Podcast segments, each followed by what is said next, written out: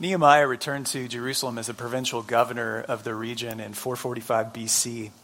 The appeals he made to the Persian king Artaxerxes were largely successful. He didn't return empty handed to the region.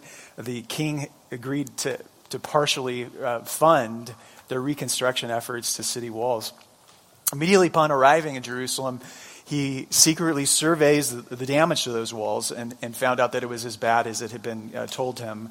So immediately he gets the people working. And then in chapter 3, we have a fairly tedious list of uh, all of the different participants who were working on the wall and the reconstruction efforts. That's the background to chapter 4. Before I read it, I wonder if you ever heard of the, uh, it's called the Stockdale Paradox.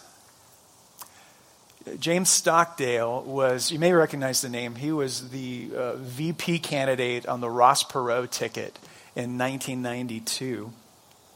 During the Vietnam War, he was the highest ranking naval officer to be captured as a POW. He was uh, imprisoned in the Hanoi Hilton for, I think, seven or so years, tortured over 20 times. The Stockdale Paradox is captured in an interview he conducted several years ago. He was asked the question who, who didn't make it out? which of the POWs didn't survive? And, and he said, Oh, that's easy. It was the optimists. The optimists, yeah. It was the ones who uh, said, We're going to be out by Christmas. And Christmas would come and Christmas would go. And then they'd say, We're going to be out by Easter. Easter would come and Easter would go. And then Thanksgiving, then it would be Christmas again. And eventually they died of a broken heart. So James Stockdale and his fellow POWs found that the way to stay alive was twofold. Number one, by being brutally honest about the bleakness of their situation. And number two, by never giving up hope and never giving up on the idea that one day, one day we are going to get out of here.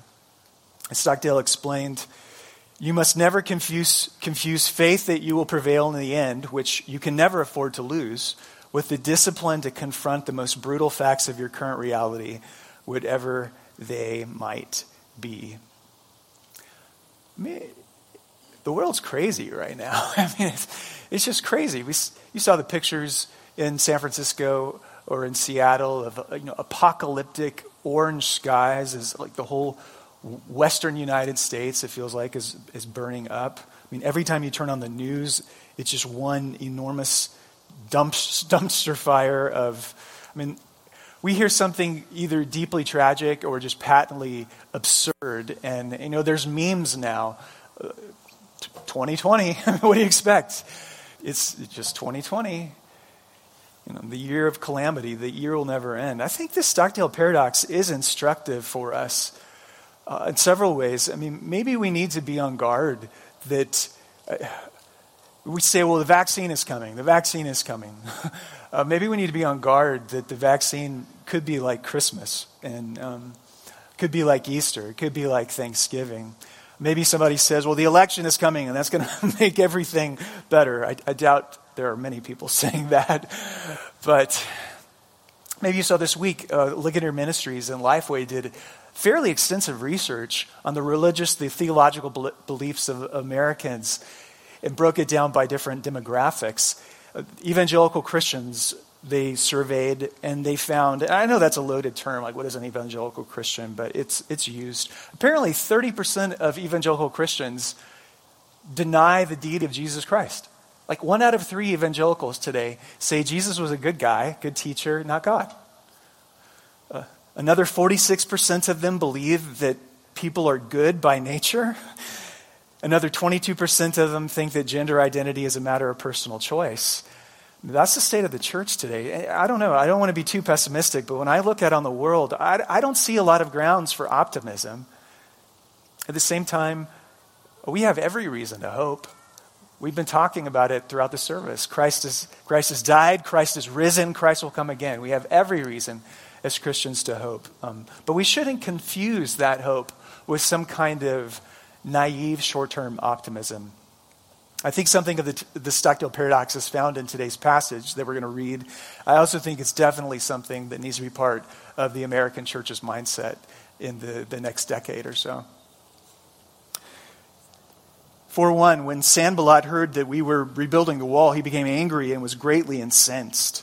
He ridiculed the Jews, and in the presence of his associates and the army of Samaria, he said, What are these feeble Jews doing? Will they restore their wall? Will they offer sacrifices? Will they finish in a day? Can they bring the stones back to life from those heaps of rubble, burned as they are? Tobiah the Ammonite, who was at his side, said, What are they building? If even a fox, a fox climbed up on it, he would break down their walls of stones. Then, once again, Nehemiah prays, Hear us, O our God, for we are despised. Turn their insults back on their own heads. Give them over as plunder in a land of captivity. Do not cover up their guilt or blot out their sins from your sight, for they have thrown insults in the face of the builders. So we rebuilt the wall till all of it reached half its height, for the people worked with all their heart. But when Sanballat, I should have mentioned this, so he would have been the governor of uh, Samaria. Tobiah, the Ammonite, would have been the governor east of the river Jordan. The Arabs were to the south, and the Ammonites were to uh, the uh, west. I said the guy, no, Tobiah would have been, yeah, he is in the, in the, in the east. Ammonites are in the west. The men of Ashdod are to the west. So essentially, the picture that's being painted in verse 7, I didn't do a good job with it, but is that they're surrounded on every side by enemies. When they heard that the repairs to Jerusalem's walls had gone ahead and that the gaps were being closed, they were very angry. They all plotted together to come and fight against Jerusalem and stir up trouble against it.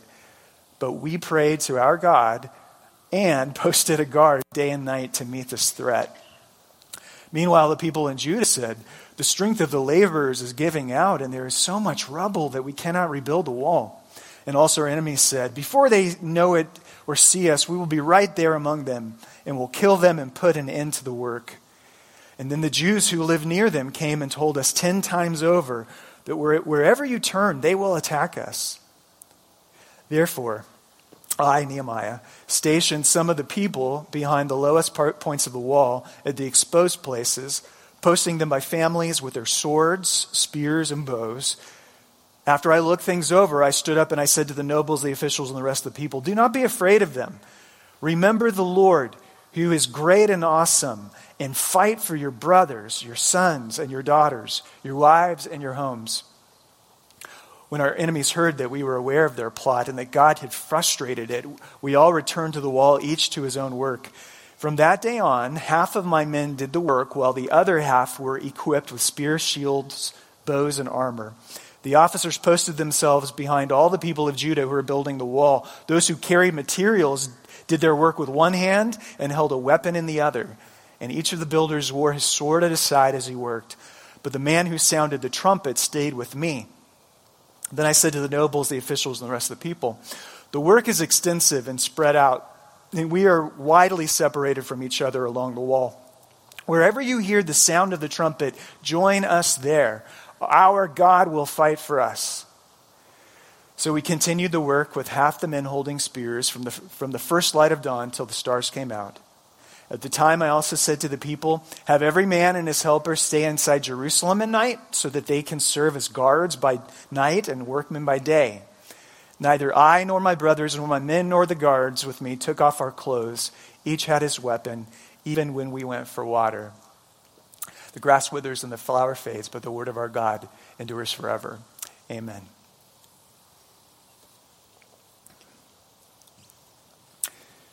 There were tons and tons and tons and tons of metric, metric tons of rubble. I mean, so much stone. If you just consider all that this construction project, uh, reconstruction project of the wall entailed, um, so much stone and rubbish. I mean, to think like moving all of that, it's not as though they have uh, a bobcat or, I mean, it's backbreaking work.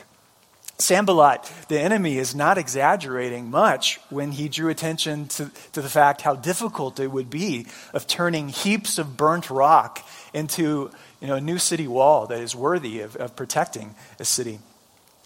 Chapter 3, though boring, is instrumental because it lays out for us the geographical, uh, the, the way that they were going about the re- reconstruction project. And it describes the wall as a series of gates separated by by, um, by wall. So there's the sheep gate, then a stretch of the wall to the fish gate, then a stretch of the wall to the old gate, and then a stretch of the wall to the valley gate, a stretch of the wall to the dung gate, stretch of the wall to the fountain gate, a stretch of the wall to the horse gate, and then uh, the horse gate circles all the way back to the sheep gate. Well, you wonder, reading it, how large was Nehemiah's wall? I, surprisingly, I couldn't find hardly any reliable estimates. What we do know is that in the 16th century, when Jerusalem was uh, under the, the rule of the Ottoman Empire, uh, they went to rebuild the old walls of the city. And the, the reconstruction projects of, of those old, the old walls, it was two and a half miles. The walls were eight feet in width, and they were 40 feet tall. So it gives us maybe something of an approximate of what Nehemiah was doing. And so, in addition to all the rubble that needed to be cleared, all of the stones that needed to be stacked, there are seven gates that had to be re- reconstructed. Uh, seven gates with you know, metal and, and beams of wood and, and architectural um, necessities. Uh, I mean, no wonder the builders, when they look at this, they're like, we can't do it.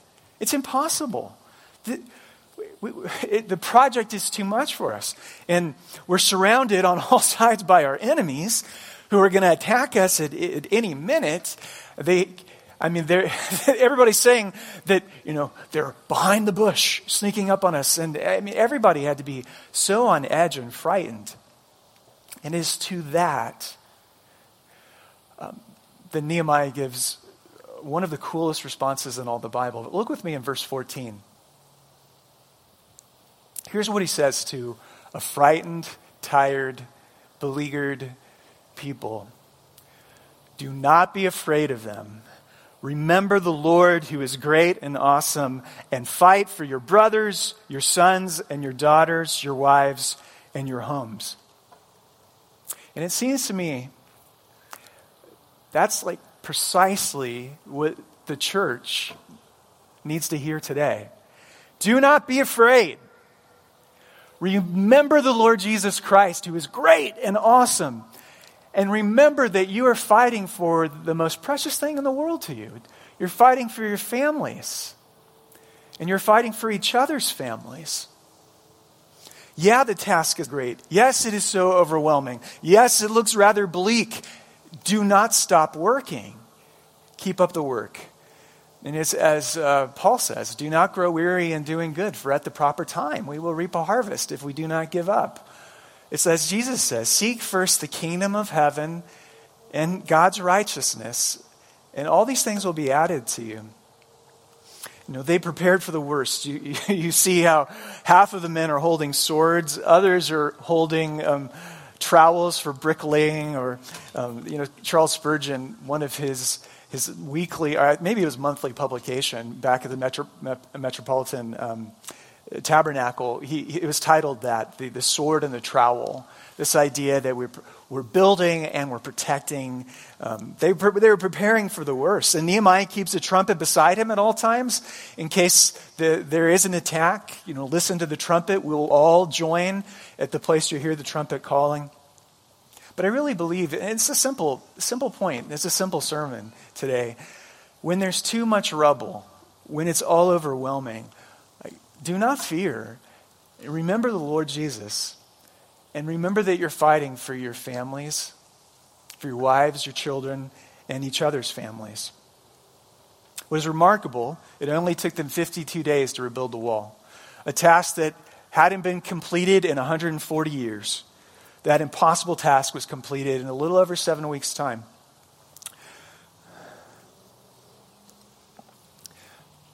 I think it's always good for us to remind ourselves when we come to a building passage in the Bible what is it that the church is, is supposed to be doing? What is she supposed to be building? Um, God has already done the building. I mean, the scriptures call us, he, the scripture call the church that we are a temple of the Holy Spirit. We, we are you know, formed and fashioned. It calls us stones in that, the wall of that temple. We are fitted together as living stones. Nevertheless, we're supposed to be building and doing something. And I, I have at least, I think, three very short points. I'll, I'll keep it short because great air quality today. Number one, uh, we have to be about the Great Commission, don't we? Uh, it is what Jesus gave us to do. It is what Jesus himself did. Like when Jesus launched his public ministry, he called people to repent and believe the good news of the gospel.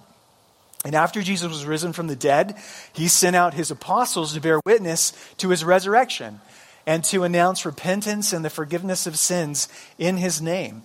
That carries over into the book of Acts. I mean, the Great Commission has to be the heartbeat of any healthy church. And we can't, we can't forget, we simply can't forget how critically important the Great Commission is. Number two, I think that each one of us has to strive to cultivate the, the fruits of the Holy Spirit, like true character virtues inside of us. We, we have, and we do that by imitating Jesus, who in Mark chapter 1, verse 35, very early in the morning, while it was still dark, dark, Jesus got up, he left the house, and he went off to a solitary place to do what? To pray.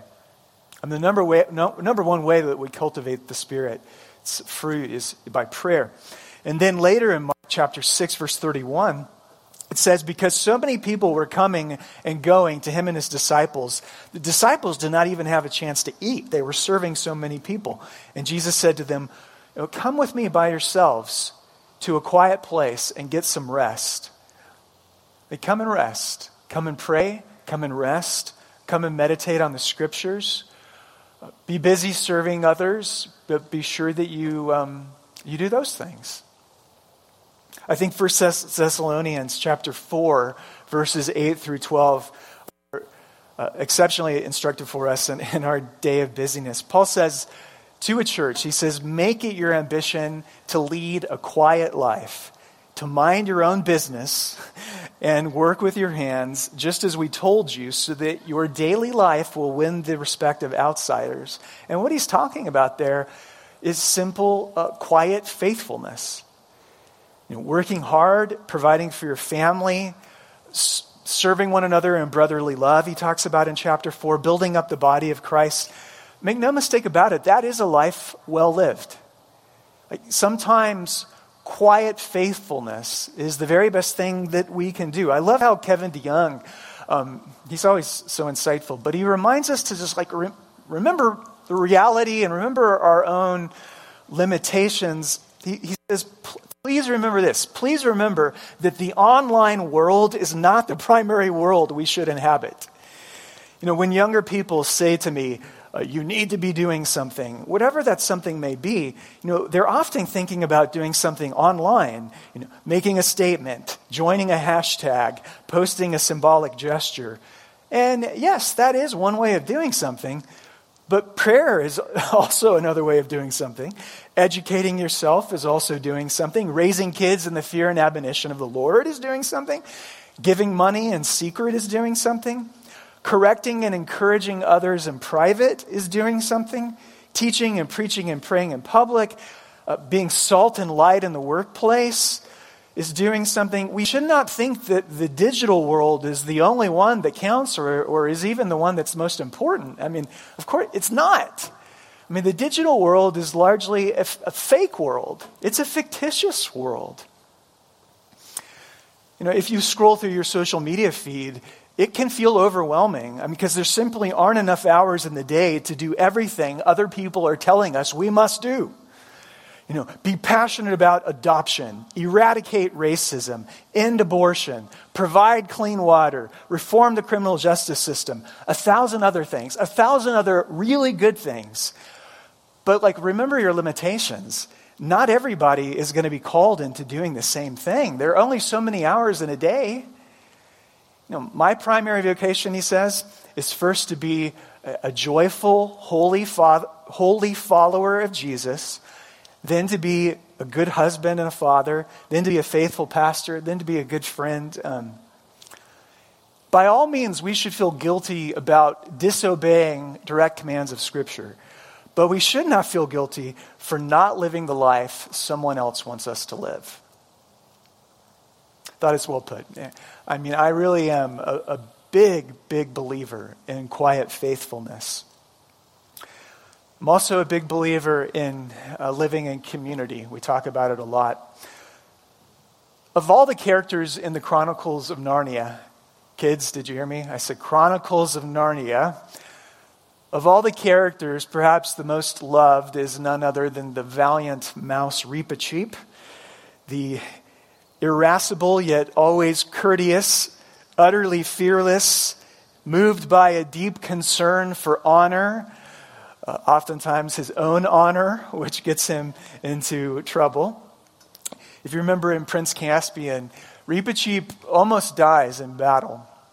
And he experiences something of like a resurrection from the dead. I mean, if it weren't for Lucy's ability to heal with the drops of her diamond um, bottle, he would have died. But he, he's, uh, he's healed, he's, he's risen. He leaps to his feet and he bows before the lion, Aslan, who he, whom he loves more than life, only to realize what has happened. He's missing something, kids. What was it that he was missing? his tail. He's missing his tail. He lost his tail in battle. And so Reepicheep pleads with Aslan to restore his tail, and Aslan doesn't do it. He uses it as an opportunity to discuss with Reepicheep if uh, he, in fact, cares too much for his own honor. But then something wonderful happens. His fellow mice encircle him, and they draw their swords and Aslan wonders, what is this? The second in command, the second of the talking mice, uh, Peepa Keek, is that how you say it? Peepa Cheek? I'm messing it up. Peepa, Cheek, Peepa, forget it. stands up and says, May it please your high majesty, we are all waiting to cut off our own tails if our chief must go without his. We will not bear the shame of wearing an honor which is denied to the high mouse. To which Aslan roars in approval Ah! you have conquered me. You have great hearts, not for the sake of your dignity, Reepicheep, but for the love that is between you and your people, you shall have your tail again. And to me, that's what the local church ought to be all about. You know, that, that deep love for each other, that, that each for the other, that you know, all for one and one for all, that uh, all hands on deck, that sense of, of just deep mutual concern. You see it demonstrated in Nehemiah chapter 3. I keep referring to that chapter. Maybe I should have read it, but it, uh, the long list so, the long list of the people who participate in the reconstruction efforts, guess who gets listed? Guess who's working on the walls? It's not the members of the pipe fitters union. It's not construction guys. It says it's priests and it's jewelers and it's perfume makers, it's merchants, it's politicians, it's mothers, it's daughters, it's Jews from eight surrounding uh, cities. It, and the most common refrain, if you go back and read it, the most common repeated uh, uh, phrase that appears in Nehemiah chapter 3 is simply this and next to him, and next to him, and next to him, and next to him. Shoulder to shoulder. Isn't it beautiful? Shoulder to shoulder, all the way around the city, they labored. Some with a sword, some with a trowel, some with a trumpet. They build a wall. 52 days. Because everybody worked, everybody pitched in.